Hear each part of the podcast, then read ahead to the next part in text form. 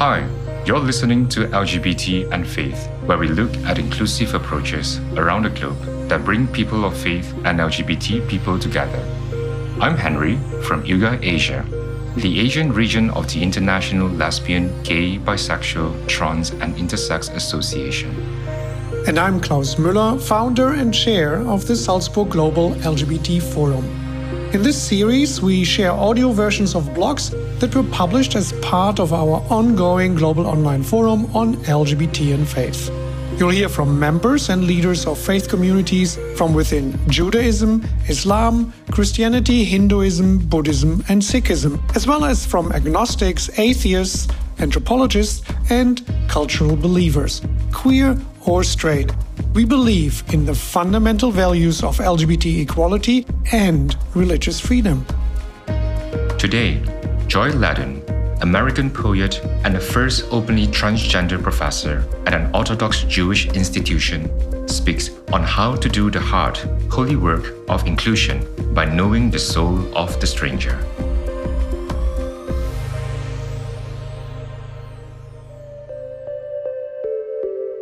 My name is Joy Ladin, and when I came out as transgender at Orthodox Jewish Yeshiva University, I became the first and, to my knowledge, only openly transgender employee of an Orthodox Jewish institution in the world.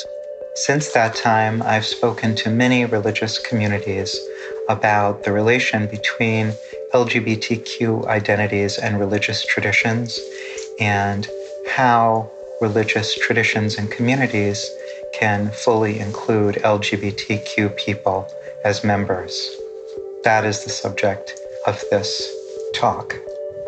To fully promote the well being, equality, and inclusion of LGBT plus people, religious communities and leaders need to stop seeing us as other, as them, and start seeing them as us.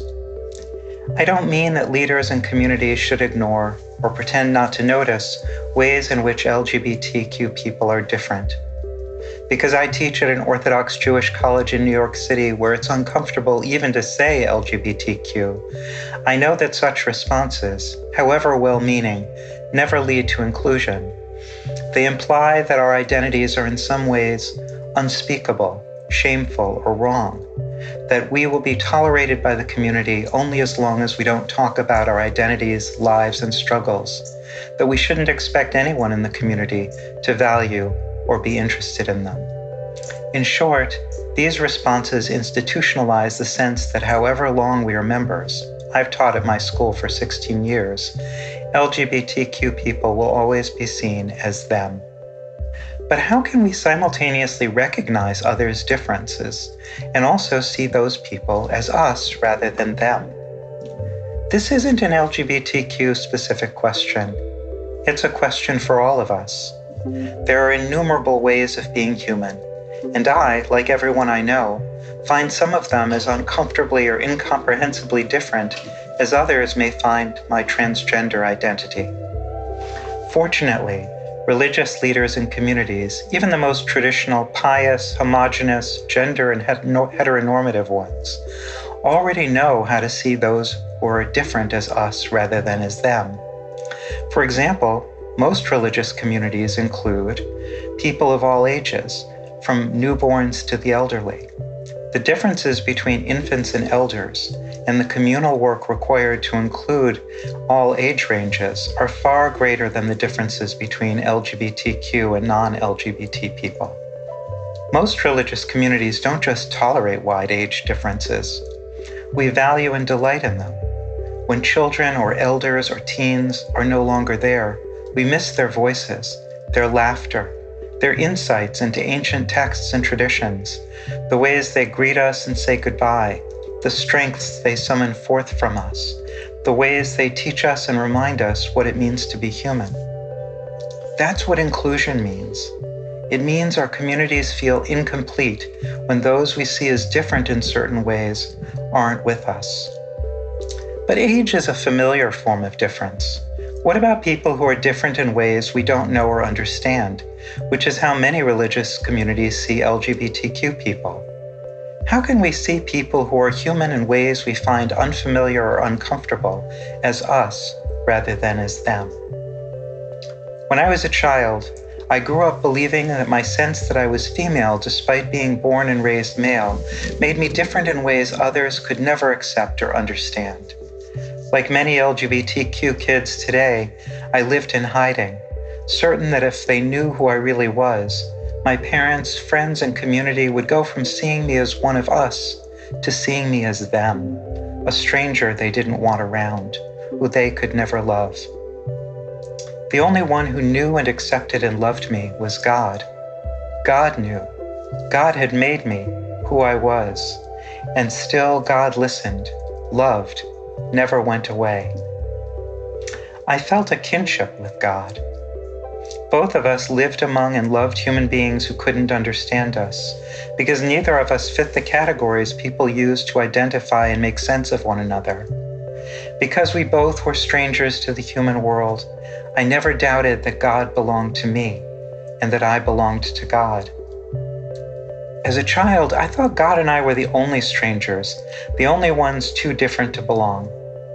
Now I know that no one feels completely seen or understood or fits the roles and identities we are assigned. We all know how it feels to be different, to feel like, to be seen as strangers. Human beings tend to avoid and repress these feelings, but the God who speaks in the Hebrew Bible insists that we actively remember them, make them central to our sense of who we are and how we relate to others. Over and over, God reminds the Israelites that their community and relationship with God is based on their shared experience of being strangers in the land of Egypt, even introducing the Ten Commandments by saying, I am the Lord your God who brought you out of Egypt. Over and over, God commands the Israelites that when they deal with others in their community they see as strangers, as them, they have to remember that they too know the soul of the stranger. In these passages, God reminds us that the experience of feeling like them is something we all have in common, that it can and should be the basis for our relations with God and with one another. This spiritual discipline, remembering that we know and have the soul of the stranger, is the answer to how we can embrace those we see as fundamentally different as us, rather than excluding them or marginalizing them as them. If we want to fully include LGBTQ people and others who seem like strangers, we have to make this spiritual discipline foundational to our communities, as God did with Israelite community. When we do that, we have truly begun the hard, holy work of inclusion.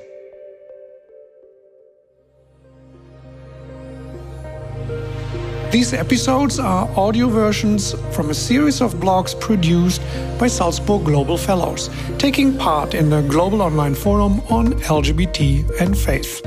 Head to salzburgglobal.org slash go slash LGBT to read the written version of this blog and learn more about our ongoing work.